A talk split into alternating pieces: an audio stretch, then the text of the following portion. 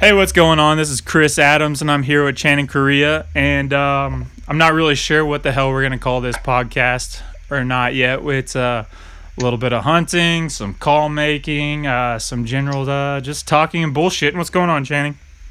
Hey, how's it going, bud? Oh, not too bad, man. Just got done eating some dinner and uh, trying to get the kids settled down and you know just see what's going on. It's uh in the middle of duck season here in Missouri, and it's just absolute trash in southwest Missouri. We had no food all year long, so all the ducks pushed further south towards you guys. I don't know where they went because they missed me. Oklahoma, uh, man. Oklahoma's the new Arkansas. That's what I'm hearing. Even some of the guys that are up in North Texas, they're beating them up pretty good there. But this has been the slowest season that I've had yet. I've killed six ducks so far this year. I've uh, seen one duck killed. Mind you, I haven't gone out the 100 days like I'm used to going out all over the country, but it hasn't been worth going out. So uh, we've even, our local honkers is kind of what we've been focusing on. It's been pretty trash. The up and down weather, they've been feeding all sorts of goofy times of the day. So I've been staying in the shop making calls. And that's about all we've been doing down here. It's just gotten to the point where I've got two different spots that I hunt predominantly. So I've got a place that's out on the bay where I've actually got a cabin out there, and it's marsh, but it's brackish water. So when you go out there, you just gotta. It's a pain cleaning the boat out. It makes sure you get all salt water off of everything when you get back in. But uh, it, you can't really get out of the boat and stand or wade out there just because it's gumbo. So we've been out there a couple of times, and they're just there was hardly anything out there. I've seen a bunch of pictures from people shooting them out there afterwards. So I don't know if they just disappear whenever I get out there or what. But we hadn't seen anything out there on the river. That's generally how it see. happens. Oh, every single time it seems like. Because I'll leave and we won't go back out there for a couple weeks, and then you just see pictures and pictures of people beating them up. But even ten miles down the road from where we're out out there, I mean, they get them get a bunch of ducks in. So it's hit and miss all the time. Man, it's the crazy. I freaking I del- I drive all over the place for my job, so I'll be out on the road all over Missouri. I'll drive, you know, 300, 400 miles a day in Missouri, and I just have not seen anything in predominantly pretty decent areas of Missouri. You know, not uh, not southeast Missouri where you know everybody likes to go, but you know, decent areas, and I just have not seen anything worthwhile. You eating some chips over there or something? No, no, no. I was picking up a, a bag off the ground. I didn't realize it was that loud. You're good, man.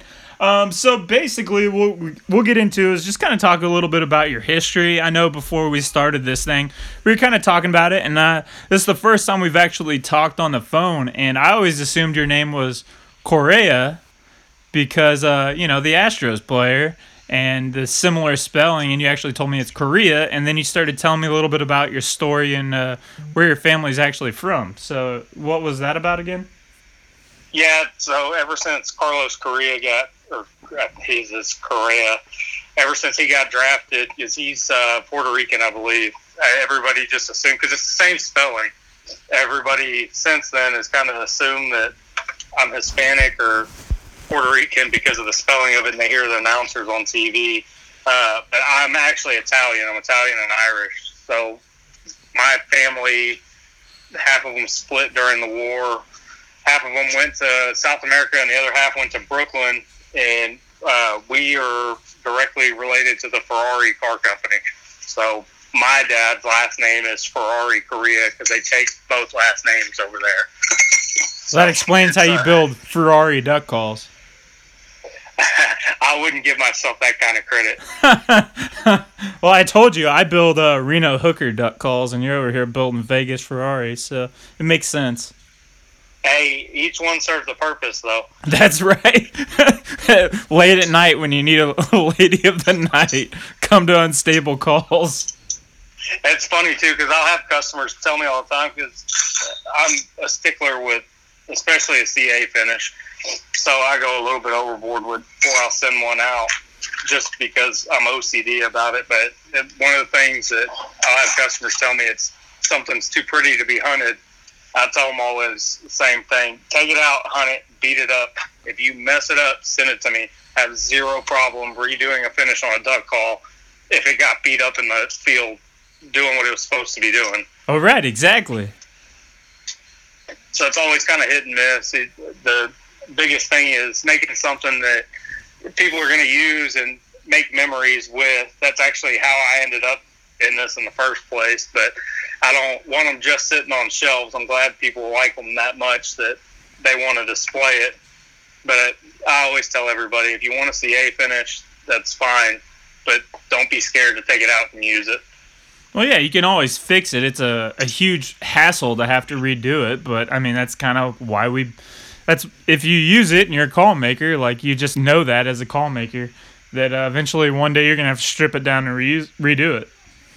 Exactly, and I think a lot of it's a stigma from you've got some of these older calls or different calls where they have like a sprayed lacquer finish. Yeah, and, and those things got, are done.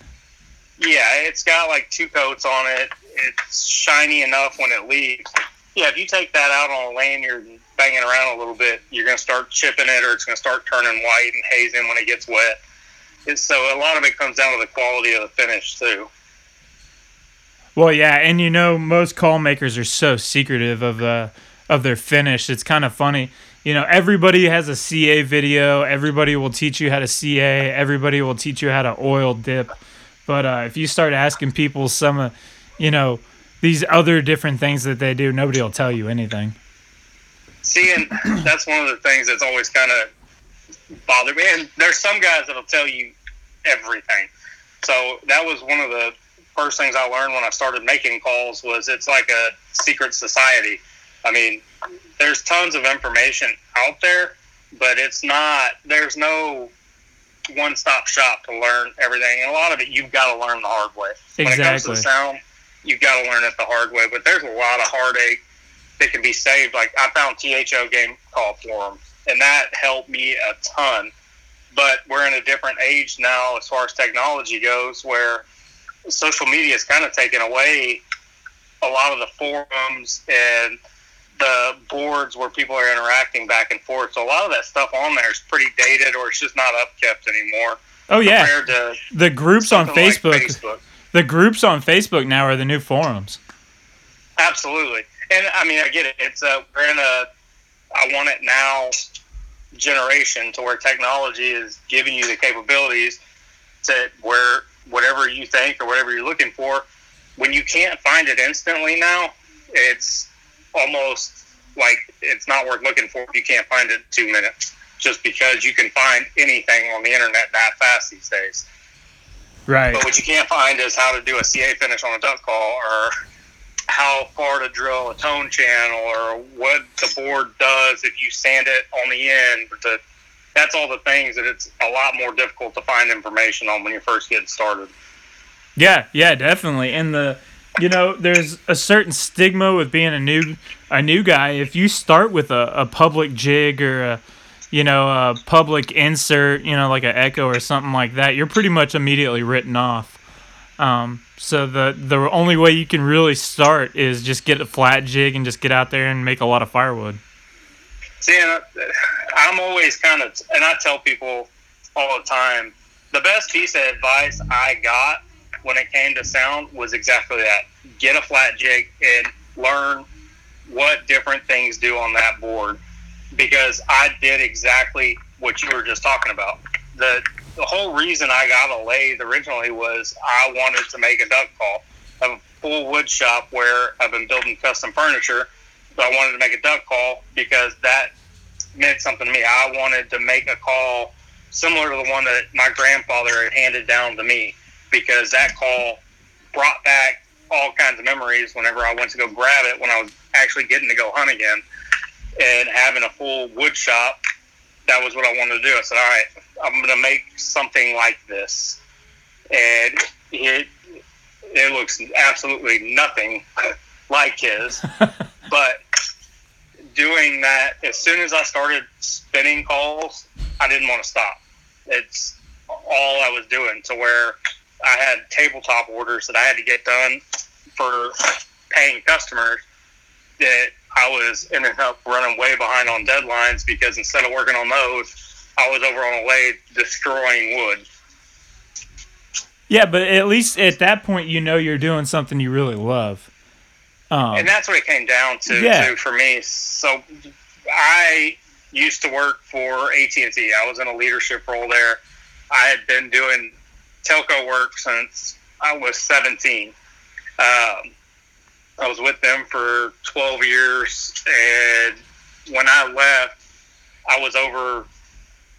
I got moved all over the city of Houston, but I was over the DirecTV and UVerse field operations, uh, and I just I got to where I hated getting up and going to work every day. Woodwork, period. Whether it's calls, furniture, what have you, was always something I've been passionate about. Even since I was a little kid, my grandfather made toys. So he had a full wood shop, and I would sit in his shop messing with the toys that he was making. So I've been around it since I was five or six years old. And like stuff with the finish, he just ingrained it in me since I was that young. It doesn't matter how nice the wood is, it doesn't matter how nice what it is you built. If you put a crappy finish on top of it, the whole thing is garbage what he used to tell me constantly. I don't know how many times he made me sand something down. He made me sand down blocks, just regular square blocks he had on the ground that I had painted on and sprayed a lacquer finish on it. He made it, he sand it down and start over again because it had orange peel. But yeah, that's the, and you know, that finish is the first thing people see. Exactly. So, so that, that's kind of how I fell into it. I left the corporate world to start doing this full time. And what started as furniture, if you'd have told me when I left that day to do woodwork full time that I would be a full time call maker a year later, I would have laughed in your face and told you there's no way. Because I had zero even thought. I didn't even know there was a world of custom calls at that point. So you you just start. What year did you start turning calls? Uh, this is going into the second year for me now, doing it full time. So what? When did you make your first up call? What year was that? That was 2018. That's crazy, man. That's crazy to yep. see where you have come in two years is phenomenal. It's been crazy because I never expected it. I never, when I started making them, it was never my goal to shut down building furniture and build calls full time. I never thought that I would be doing that. I was blown away that people wanted them. But I found call nuts on accident just by looking up custom duck calls. Then I started looking at all these other guys' work, and it, just blew my mind seeing stuff like that Brad makes or Kevin. Brad is in Brad samples. Yes. Oh, okay, gotcha. Yeah, dude, it's phenomenal. Brian Byers, I mean, Jeremiah there's so many of them that their work is just beyond thought sometimes when you look at it. And I just found myself sitting and staring at the work that these other guys were doing. And because I had the shop here with a lot of tools that you wouldn't find in a normal call shop, it gave me the avenue to start doing things like um, segmented inlays and stuff like that. So I've had the background and the know-how with wood. It was learning the sound, the shape, the politics, and everything else that I had to kind of learn all that piece of it. But that was the best, that was the most satisfying part to me was creating the sound. I've got three drawers full of just demolished, terrible inserts over here. I still got the first insert that I ever did off of at that time it was a public jig, and I couldn't even get it to quack on a public jig. Man, uh, what was it like that first time? I remember exactly what it was like for me. Um, but that first time you took one of your calls out, middle of season, and you hit it and you turned a mallard on it. What was that feeling like? That is, that's that moment where it's all worth it because it can sound good in the shop, and it can sound good. I I'm that guy that takes a lanyard and a duck call to the park while people are out there with their kids feeding bread to the ducks, and I'm trying to call them away. I'm that guy. Uh, but when your test runs are park ducks compared to, you know, breaking away that tail drake that's at the back of the group and swinging them, that right there is, uh, I can't really describe the feeling. It's the validation, man, because it's like you can blow a call and be like, record it and be like, oh, you know, that sounds pretty good, and have one of your buddies come over and blow it. And yeah, it sounds pretty good. I think it sounds good, but you never really know until you get out to the field and you start breaking ducks and you're like, dude, there it is. I've got it. And it's crazy too because I can pick up a call that I had that I made then and run it down. I'm like, oh my god, that sounds terrible, or it doesn't transition worth a crap.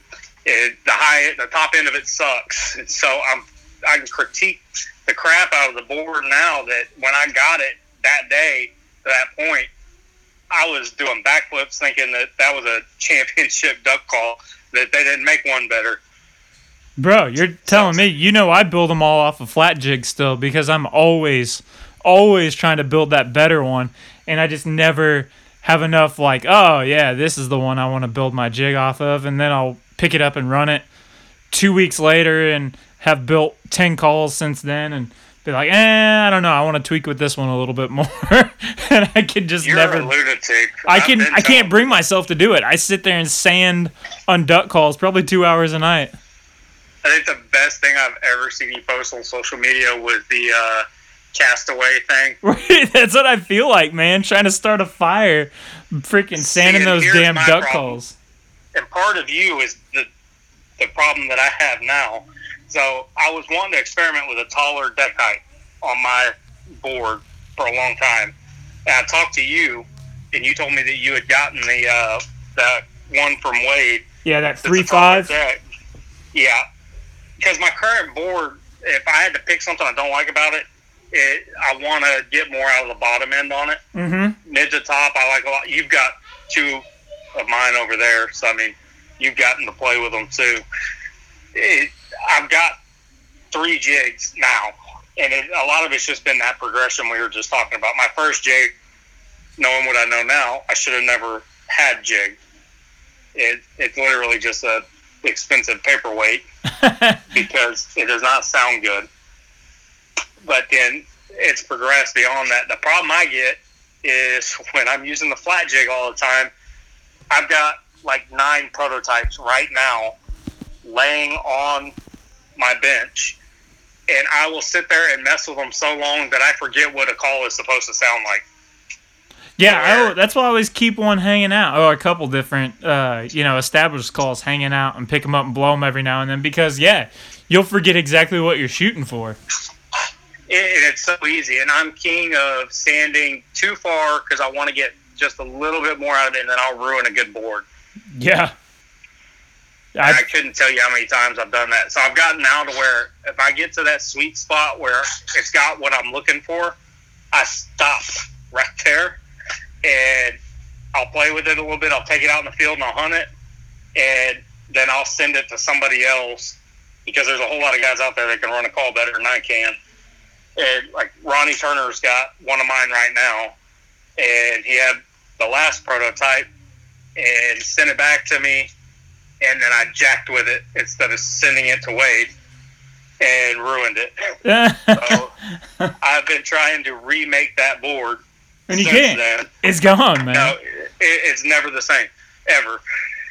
And that's what cracks me up is you can have a lot of people don't understand just how big a difference something as simple as one swipe of a fingernail file makes on how a call sounds. Yeah, it's it's crazy, man. Um, just does all those little tweaks and changes, and it's just I don't know. It's it's part of the fun, but it's definitely frustrating. I still build off that three five. I you know I like it. Um, I need to get back another three three five. I don't even have one, and start tweaking with them. But I don't know. I stay so freaking busy that I don't I don't mess with enough stuff like I should. See, and that's my thing is if I go down that rabbit hole, I can't stop myself and bring myself back to. I've got so many orders that I don't have a whole lot of free time to play with it. Like I've got a cut down prototype that is been sitting on my bench for eight months now that I still haven't finished playing with. It's it's there. I just haven't had time to mess with it because if I start playing with that, then I'm not taking care of customers or people that have been on my books waiting. Well, and that's a that's a tough line to walk. It's kind of like anytime I have free time and I'm out doing stuff, and uh, you know just living life, and if I have anything on the books that I'm not messing with, it's always you kind of feel bad. You're like, man, these guys have been waiting, you know, for months on end sometimes, and I'm out here screwing off and having a good day and not messing with their calls. You almost feel bad, but it's that fine line to walk of staying, you know, sane, sane versus, uh, you know, getting stuff done. See, and that's been one of the biggest things for me. So, it, even something that's your passion can become work. Oh yeah, it's they doing what I do now is a hundred times more satisfying day in and day out than going to work and being on conference calls and rolling out what changes are going to be taking place and all the stuff I used to deal with. But when I would come home, I would turn it off. So there's a whole bunch of things that I've had to retool and relearn myself. One of the biggest ones is being able to turn it off because my shop's at my house. It's too easy for me to just walk into the shop and I'll get up to go to the kitchen like I'm getting a drink, and the next thing I know, I'm in the shop, the dust collector's on, and I'm spinning a blank. So I've got I've had to put limits on how much time I allow myself to spend in the shop because I've also got to make sure that I'm spending time with the family, doing stuff with the kids. I can't just be in the shop 24 7. But at the same time, it'll wear on you when you've got a list that's just never ending and you build the same call over and over and over again. I try to do a lot of exotic woods, just things that are different. And, you know, it's more fun when you've got a blanket, you're excited to see what's inside it. Yellow cedar burl quits being exciting after the after 18th time. yeah, I, I hate the smell of yellow cedar burl. Some people like it. I'm not a fan of it. It's better than ironwood, but I'm not a big fan of the smell of YCB. But I've done like 30 something YCB calls, and you do the same call so many times. You try and do each one a little bit different, so there's not you know exact same calls out there. But there's only so many different things you can do with them. That's, so it's that's one of my biggest like pet peeves, and I hate doing it. When you get a custom blank and you have enough left for the same type of call, you could theoretically build the exact same call twice with the same blank, and you have one for sale, or it's a custom order, and then you get a ten messages that day. Hey, I want a call just like that and you know yep. that you have the blank sitting there that you could build the exact same call and i'm like i just can't no not right now, man. Maybe maybe in a couple months. But you you know, you don't want to ever tell anybody no, but it's like I don't want to do that. That's boring to me. and it gets that way. It's just having books. And so that's where where I'm at right now, and what I've been torn with. My books have been closed for I don't even know, I think I closed them in April. And I still haven't got to a point to where I've even gotten to my waiting list that I have. So it's it, I do this full time. So it depends on what I'm doing, but I'm putting out a lot more calls than somebody that's working a full time job doing something else for the most part. Yeah, yeah. I've only done 50 since like uh, September, something like that. Whenever I started, you know, building again. I would say I've probably done 50 this month. I, I've probably got to be around like four or five hundred this year. Jeez, man. I mean, it's I don't know for sure that number may be a play. I I stopped numbering them because I couldn't even keep up with that because the way that I was numbering them, if I did another call before one, then I was it was just too much to keep up with. I was trying to keep track of where every call went, what day I made it. I had a log, and now my log is nothing more than a list of names, what they wanted, and if it's done or not, and I've had to even put that in Excel because I've, my notebook was just too much to try and keep up with, and it's it's just been wild. It's so I've part of me has thought about going the route like what Ernie does and just build what I want to build and sell it. But the other part of me knows that even I collect calls. So if I wanted to have you make me a call, and so you know I collect HRB, and I started a collection for my son with Desert Ironwood Burl. So if those are the calls that I'm after, and say that you're just sporadically putting calls out, I would much rather have one. I don't know. It feels different if it's built for me versus it being built and then me buying it. If that makes sense. Yeah. Yeah. Absolutely. I can understand that. So I don't want to lose that piece of it. So yeah, I've been trying to find a way to balance it to where I don't burn myself out, but I can still continue taking orders to where I'm making people what they want instead of me telling them, "This is what I got. You can have it or don't get it." And uh, one of the things I've been doing that I talked to Bear Lyle about is doing like one day a week or two days a week where I just make calls that are off the books and post them up. And that's actually been working really well because one, it gives me a chance to do something that's different that I haven't been doing. I get to make something I want to make, but it also gives people, if they're paying attention when I post it, because normally I just post them on my call page if it's available. So it gives people a chance. That maybe if they're not on my books or if they're way out on my weight and they like a call I post, they can get one then. Well, yeah, it gives people who, uh, you know, aren't paying attention or, you know, who are six months down the waiting list a chance to snag one up. It might not be the one that they custom order, but, you know, something to hold them over. And it gives you the chance to get a little creativity out or spin that blank you know, that you've been excited about but nobody's ordered. Because that's the worst thing to me is uh you know, going out and buying all these different blanks and stuff like that. And if nobody wants that material and that color and you have something that you're really excited about, I'll just turn it myself. And then I'll throw it up, you know, as an off the books call, but I can't wait around for people to uh to want that call and that color sometimes because I'm just impatient. That's just the nature of my being.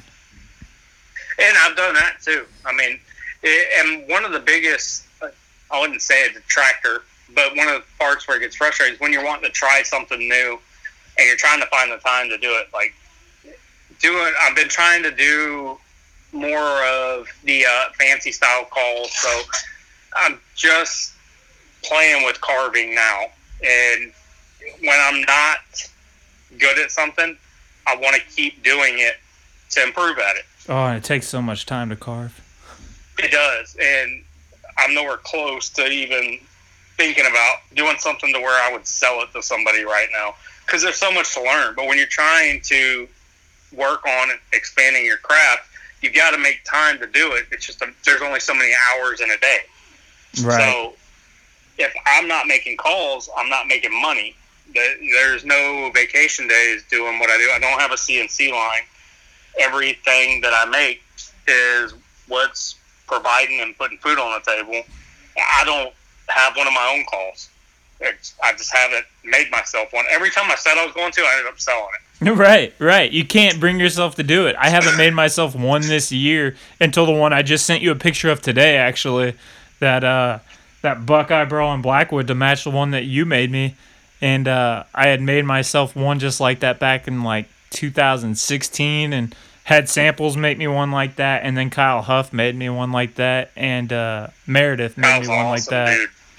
Kyle is fucking great, man. Kyle has two or three of mine. I had one of his and I need to order another one, but yeah, dude, Kyle's good people. Oh yeah, I love Kyle. He actually lives about 30 minutes from me. No joke. Yeah. Yeah, we're supposed to get together at some point, but with his job, he's traveling all the time. I actually talked to him quite a bit, and eventually we'll get together and do something. But I've got two or three of his too. Yeah, it, I like Kyle a lot. He's a real good guy. So let's get back. You told me kind of when you started. You were in furniture. You wanted to make one. Um, you know, everybody comes up with their own shape or you know, kind of where you start, and it evolves through the time. Um, when I first started making my calls, um, I don't know, I made 50 or so, and everybody told me they looked way too much like uh, an addiction, the old old model addiction. So I talked to John Kep for a while, and you know he gave me his blessing on it. He's not worried about it. Some other you know bum turning off public jigs, making a call that looks kind of like his. He wasn't worried about it. Um, and then I just changed it up and tried to make it more my own. And, you know, I know that you had some problems with that at some point too. Yeah, and that's always so one of the biggest battles is there's only so many different ways you can shape a duck call when it's still looking like a duck call. I mean, don't get me wrong, you can get pretty crazy with it when you're spinning a piece of wood you could make it look like a clarinet if you wanted to, but the you want it to look good I, still, you know. Exactly. You want it when people look at it, you want them to look at it and know it's a duck call. So there's like 200,000 different shapes out there. And when I first got started, the one thing that I wanted, I wanted a thin call. I didn't want a massive bowling pin hanging from my lanyard. Right, like mine. So, no, yours isn't bad. It's got those sexy shoulders on it. Right, right, like uh, you know, post-op shoulders. Yeah, like it skipped shoulder day. right. No, so and that my shape just kind of continued to change. A lot of it was by me taking too much material off, but if you look at my original call shapes, I mean, they've changed a ton. And over that course of time, uh, Josh Raggio actually reached out to me, and I, I hadn't been making calls very long.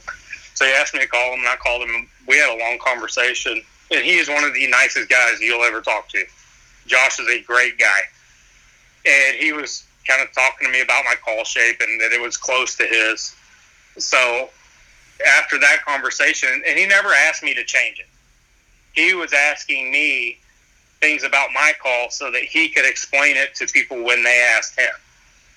That was the reason why I changed shapes. So, as I made a few changes in the beginning, there was still the fan crowd that thought it was too close. So, Josh never called me and complained about it and see, I think that's the misconception is I think everybody, you know, kind of thought that you got blown up on, not necessarily by him, but they pressured you into changing it is kind of what from the sideline, I don't know anything about it, just, you know, a sideline point of view is that's I, that's what I thought happened. So, and that was that's one of those things you don't want to you know do a i didn't want to drag josh into stuff that he shouldn't have been having to deal with in the first place but the biggest reason why i made drastic changes which i think they're drastic because i make them and even then when everybody was losing their minds thinking that i was copying josh's calls not once was my goal to ever see how close i could get a call to look like josh's calls ever and I had to take a step back and look at it and go, okay, from a person that's not making calls and staring at them every day and may not look at them as closely, if you're scrolling by, is it similar? Yes. But the biggest thing was I didn't want Josh having to explain to people about my calls because they were asking him. Josh has got his own stuff going on. He should not have to explain the differences in our calls to people. So that was why I made the changes to my shape that I did. And it was stressful. I mean, the whole deal was I didn't want to turn any calls until I got changes done because I didn't want to keep sending calls out with that much controversy going on around them. That and I do this for a living. So everybody losing their minds the way it kind of all happened, it, it's twofold. You don't want to get involved with it and start trying to defend yourself because a lot of the guys that are on there, I don't know them personally, so you never really know somebody's tone when you're reading a text. You're reading it how you think it's being said. And if you if you get caught up in all that stuff, it's too easy to overreact to something. So I got off social media for a few days and got in the shop and was essentially back at square one with kind of reinventing my shape, making changes to certain things. I probably ruined about 50 barrels that day. I just grabbed a ton of hedge and cedar and started running through them. And there was only a few calls that I could even think of that had the uh, lip ring on them. And so I started playing with the lip ring, and I liked the way it looked. And if you look at my calls, even now, from when I first made that change, and I started doing the band seat and the lip ring on them, the lip ring then was smaller than it is now. Uh, Brian Phillips calls it a secretary booty because it sticks out on there now. But I like the way it flows with the call. So that was what I landed on. And I actually sent Josh pictures of it, and him and I had to talk again to make sure that when he looked at it, even just scrolling by, there was not any more confusion on his call versus mine. And then since then, it was it's all died down, quieted down now. I mean, if anybody thinks that my call looks just like his now, it's just a joke I mean, most of the time. Yeah, and you've got the jokes and stuff, and I've got a good sense of humor. I mean, you and I talk quite a bit, so you know a lot of that stuff doesn't bother me. It's just one of those things. Josh and I both do this for a living, so when you do it as your livelihood, you're going to be a little more guarded about it than if this was just a hobby for me. But since I've made the changes, uh, honestly, I like my new shape a lot better than the shape that I had before. And I haven't had any negative feedback since. So yeah, it it's uh, it's definitely distinguishedly you know, I don't know if that's even a word if I'm just making up shit at this point, but it uh, it it's definitely yours. You know, there's no confusing uh, yours with anybody else's. It's kind of like mine. I get it once a week. Hey, is that a DLC? And then you actually sent me a picture of mine versus a DLC, and it's like, hey, you know, I've been telling you guys forever that yes, they might look similar to the people who don't pay attention to detail, but they're really not. But yours, you know, you look at it now, and there's no confusing it with anybody else's. Yeah, I know. I, I really, I can't think anybody that has like a real distinguished lip rest like I've got on mine. Uh, I know Kent Eason does, and Mr. Kent's an awesome guy too. Because when I was playing with it, I even messaged him and I was like, "Hey, do you think that this is getting too close to your shape?" And he just laughed at me and told me even if it was, he's not worried about that kind of stuff. So it, it's typically what I have seen when you got shapes that are similar. It's rarely the call makers that are making a fuss out of it.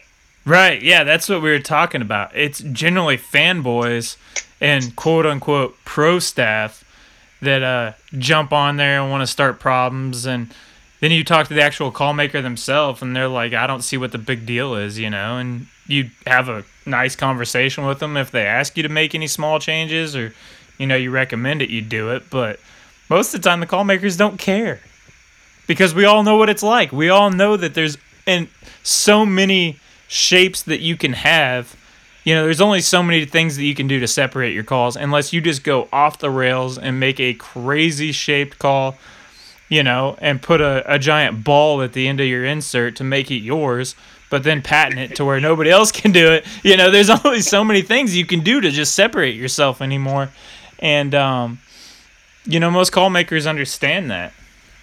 Well, it needs to be aesthetically a good, in my eyes. I want it to be something that people would want to display and put up on a shelf when they're not hunting it. But when the same approach that I took when I got into making calls was the one that I had with furniture. So you can go buy a dining room table from Rooms to Go. If that thing makes it five years, that is an antique for the way furniture is built now. Yeah, it's there's not real wood anymore. Exactly, and there's a reason why there is antique furniture that is still around today that was built a hundred years ago. It's because it was built with solid wood. There was pride taken in the craftsmanship of whoever built that piece of furniture. Is it going to need a new finish? Yeah, absolutely. There, I don't know of any hundred year finish, but the integrity of it structurally, for the most part, is still there. After God knows how many families have had it, kids beat it up because it was built the right way. And that was my whole thing when I got into making calls. I had my grandfather's call that was an old walnut call that you can't even get the insert out of the barrel anymore. But it's still there. And he got it when he was a little kid. So I'm the third generation now to run that call. That was the first call that I ever had when I was a little kid. Well, and see, and that's what you hope to pass on. Exactly. And so any call that leaves my shop, I always hope that one day that call means as much as it did to me when my grandfather gave me that call. Even though I'll never take it out in the field again just because I wouldn't want something to happen to it. I remember being a little kid wailing on that thing and him smacking me in the back of the head because there's ducks coming in and I'm deciding to try and finesse my comeback call at six years old. just just wailing on it. and anybody who knows you or talks to you is not surprised by that at all. Oh no. And I, I will never forget the first time I blew in a duck call was that day, and I just tried to see how loud and how much air I could get there. That thing sounded like a kazoo. He smacked me in the back of the head and told me the next time I do that, I'm going to be riding home with his foot in my ass. that's freaking great. Yeah, I mean that's just the way grandpas are supposed to be. But just picking that call up just was like a flashback to that day, and it was crazy because I've had it for years now, but it was just in a box in my closet, and I I didn't go duck hunting at all for I'd say probably ten years because I didn't have anywhere to go, and my family that had got taught me how to hunt when I was you know a six year old little kid had moved up to Montana like 16 years ago. Uh, so I would hunt when I would go up there to go see them. But I hadn't hunted down here, and a friend of mine took me out, so I got into my hunting gear and all my waterfowl gear and saw it. And that that day that moment when I picked that lanyard up, that's what sparked what I'm doing every day today. And so that's that's what I hope that every call I send out is going to mean to somebody else. They're well, not cheap, but they're built to last, and that's the difference. That's what I try to explain to people. You can go get you know plenty of acrylic calls from online. There's so many great sounding calls out there. Well, heck, man, the and first I, my first call was a twenty dollar freaking double nasty. You know, like, and I killed the crap out of ducks with it. Exactly. So there's tons of acrylic calls out there that sound freaking awesome, but is that something that I would want to hand down to my kid? Is that something that's going to mean something? Is it an heirloom? Is it something you're proud to have and hang on to? That's that's the route I wanted to go with this when I got into it. And so even after the shape change, all I wanted to do was try and find materials that nobody else is using. If you look at that time, I think everything I was put down was like a Cocobolo burl or just something off the wall. Brazilian rosewood, you name it. I was wanting to try and find different things. The problem is almost everything has been turned into a duck call at this point. Right. Right. It's hard to find anything that's not. People are using freaking countertops. Paint is now the new thing that everybody's going into. Exactly. And so it's it when when a new product comes out, it gets flooded. I'm guilty of it myself. Like crazy, when crazy fiber. fiber came out. Yeah. I saw it and I was like, I got to see what my call looks like with that. And then I turned it and I hate turning that stuff. It makes such a freaking mess but it's not as bad as TruStone. True Stone's another one. I wanted to use TruStone, and that's like turning granite.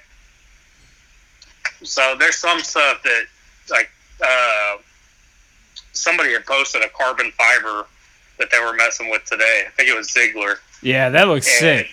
It was like It fi- carbon fiber mixed with uh, nickel or something, wasn't it? Or aluminum? It looked like if I turned it, it would blow up. Yeah, yeah. Do, well, do you use HH, HSS or do you use uh, carbon bits? No, I use the carbide tips. Yeah, me too, man. That's the way to go. It, it's so much easier. And I had some nice Sorby turning tools that I got like one at a time because they're so expensive and they're great tools.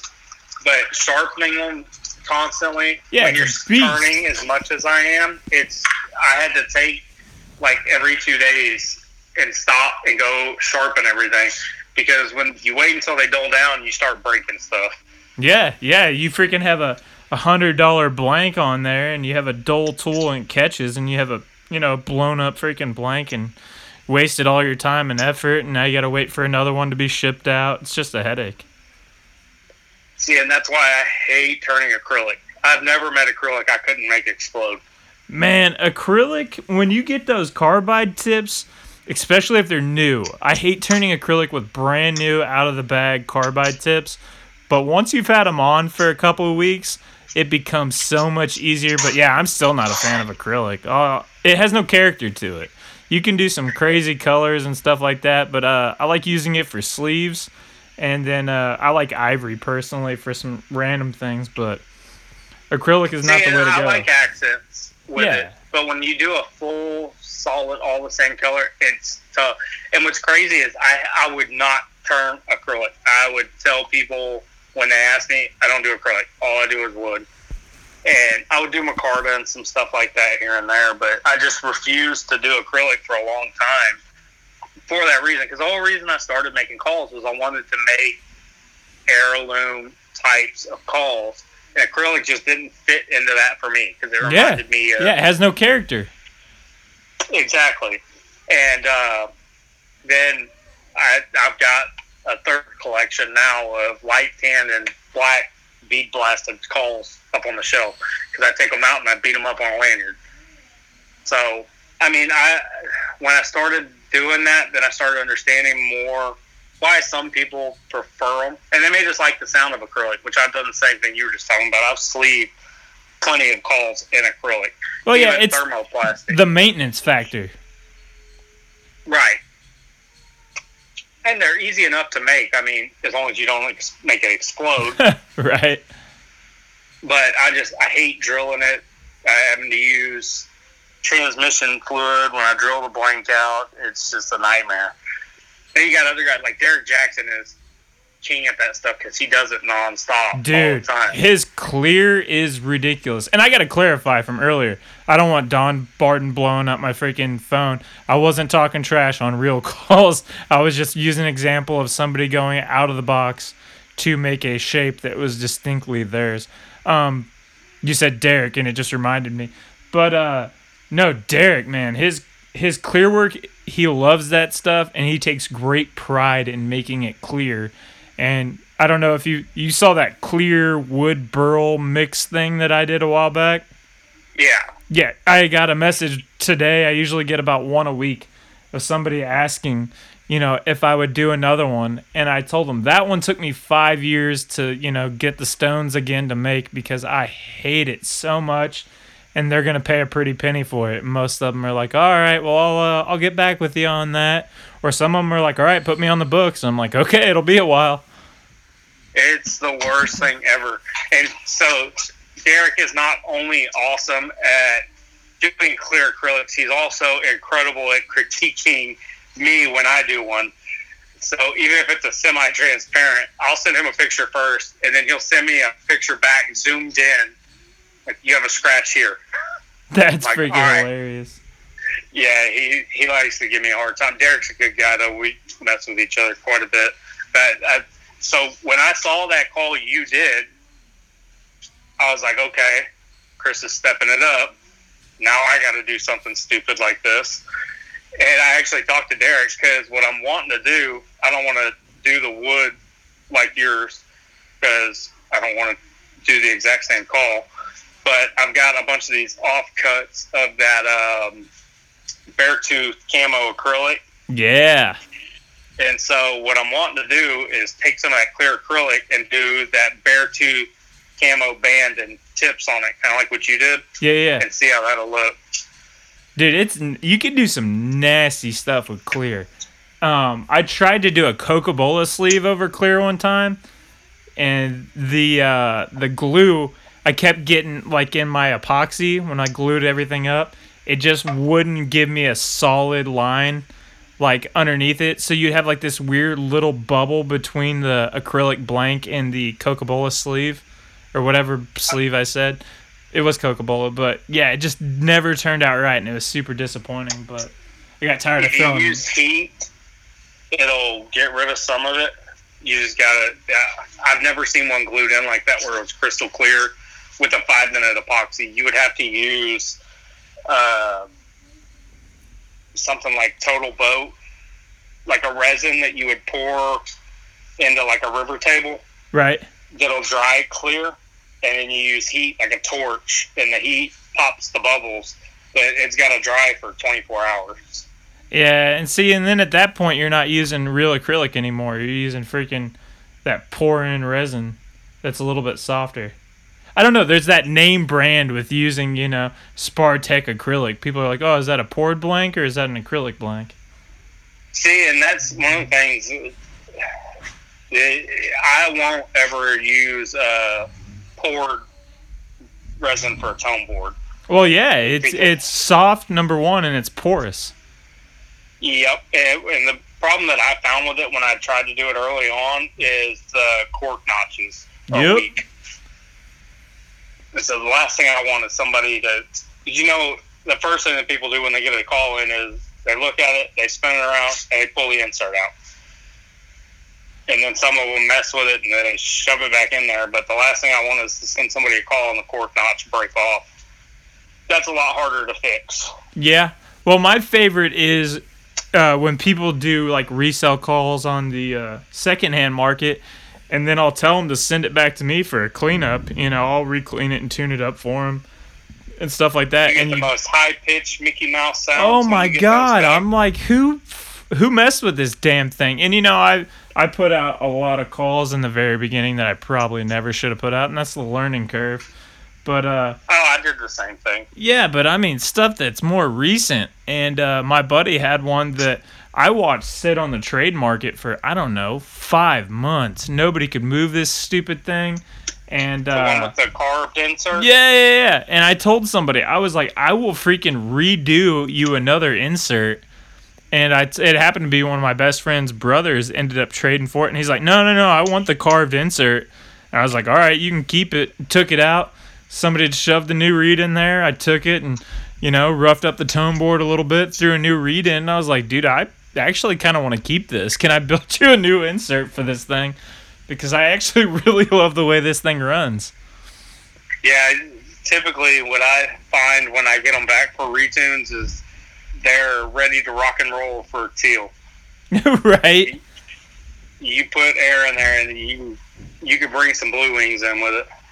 Yeah, and you know, it's. I think Michael said it the other day. Meredith, he was like people who. He was saying people bitching about wanting other reads and corks in their calls are the last people that should be tuning their freaking calls or some shit like that. And you know, there's a lot of really good call tuners out there, so I won't say everybody, but yeah, that's generally the case. Is you should uh, change out your cork every couple weeks, but just leave the reeds the hell alone. Exactly, and that you can always tell when you get them back because I know what my reed cut looks like, and I know where it's cut when I send it out. But you can hear it. I mean, as soon as you put air in it, and you hear that that reed is now a full eighth of an inch shorter than it's supposed to be. That's why it's. I'm always kind of hesitant on how many extra reeds, if any, that I put in a box, because part of me wants to send extra ones. So if they're gonna experiment or play with something, they're using that reed instead of the one that's tuned already. Right? But then it, it's. I tell everybody all the time because you can't fit a call to somebody's personal blowing style if they're not in front of you or you don't know personally what they like. So I was trying to ask people, what, what are you looking for? Because not everybody's going to know you know, how much back pressure or hold that they want to call.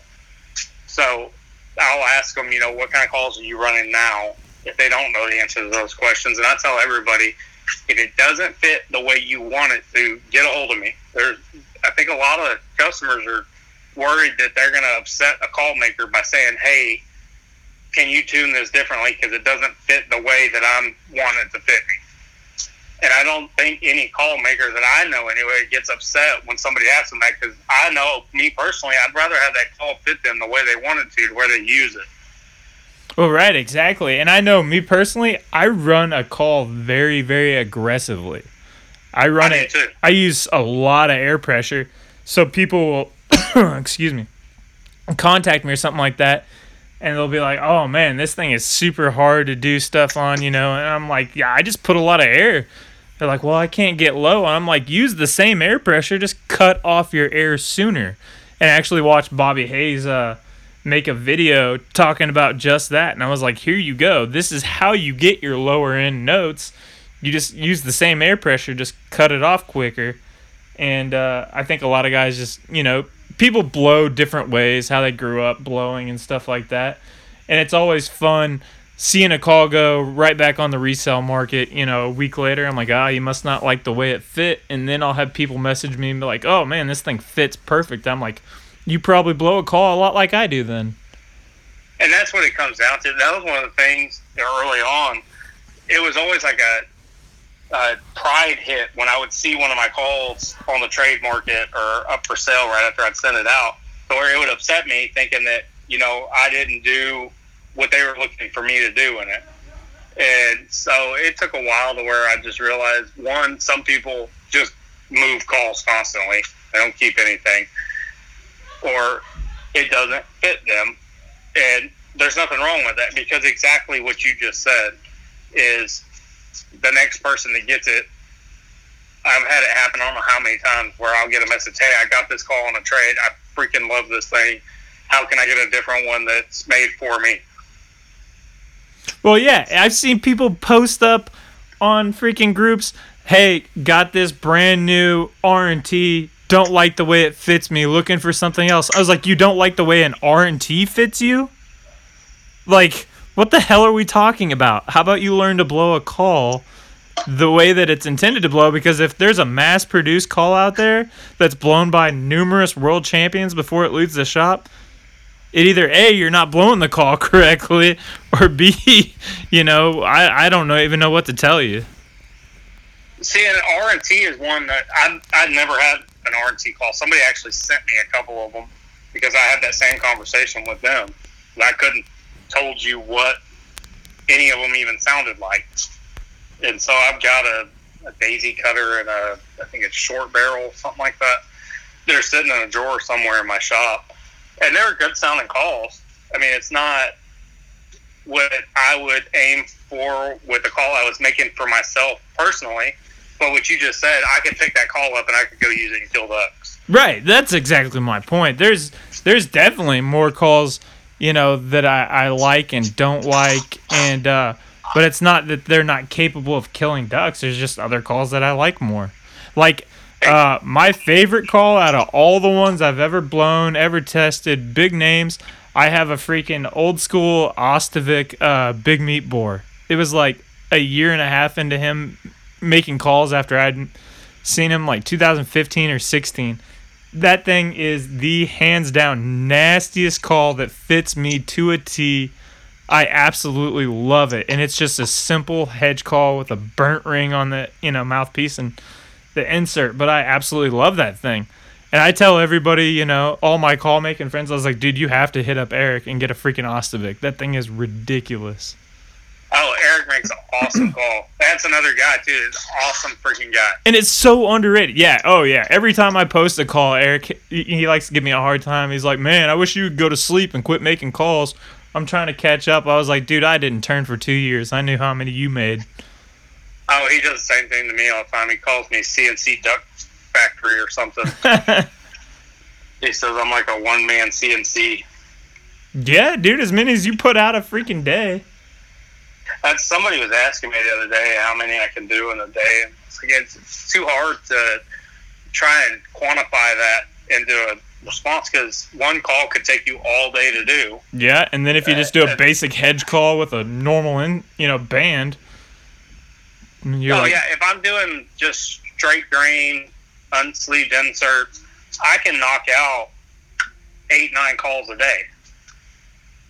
It, because it, it, then it becomes an assembly line. I mean, you're you drill all your blanks, you round all your blanks, you do all your inserts at once, and when you're just shaping one after another, it, it's quick. But that's where that's those days where it works. Yeah, it's that's those. Uh, yeah, it's not fun. You're not being creative at that point. But you know, I understand. Bill's got to be paid too. And there's only a few times where I had a run of 15 cocoa calls that I did, and I had them all done in like a day and a half and the reason they got done so fast is I was so ready to be done with them. It's just I dreaded looking at that order coming up, knowing that I had to get it done. And what I should have done was do like two and three at a time. But instead, I waited and waited and waited until I had to do all 15 of them that quick. Typical procrastinator. Absolutely. Well, and man. I, go ahead. Go ahead. Uh, I was saying I, will get sidetracked, just like what we talked about. You see a different blank on the bench, and I'm like a, that squirrel. Yeah, yeah. I got to break this monotony up and do something that's fun. Oh yeah, I've had some that I've rounded them just to see what they look like. Yes, that's one of my favorite things to do. yep. It's ridiculous, man. I'm like, you know, I'll talk to the girlfriend and she'll be like, "All right, are you coming to bed?" And I'm like, "Oh no, I just got blanks in today. I'm gonna go out there and see what's going on." All right, don't stay up until three or four in the morning. All right, I won't. yeah, and then you're up at like two. Yeah, never went to bed. I'm going straight back to work at 5 a.m. Mm-hmm. but uh, we're running about uh, about an hour now. Um, I think that's a good spot, man. I think we should do it like you know once a week or once every other week, and just kind of keep going through the evolution of uh, how you got into it. Maybe get into uh, next week about when you made that decision to you know switch from furniture full time to calls because I know you you said you had gotten sidetracked messing with calls and you were losing track of orders but really dive into when you decided to make it a full time thing because not many call makers are really doing it. Yeah, yeah, I'm all for that. Uh, this has been I've never done a podcast before, so this is the first one. But I mean, you and I know one another, so it's a little different than if I was in a room with a bunch of people I didn't know just sitting here talking. Bro, if we were in a room, we'd be drinking beers. That actually sounds better than what I've been doing, just sitting in the shop staring at blanks. Right? I know. I'm sitting looking at my nightstand with both of my phone and recorder right up next to each other while they're playing. It sounded like Connect 4 was going on in the living room. I kept hearing shit drop as they were opening the door. but, uh, yeah, man. I think my kids got a wrestling match going on. Their bedrooms above my shop, and I just hear them like hitting the floor. Yes. Well, it's about time to go in there and uh, beat some butts.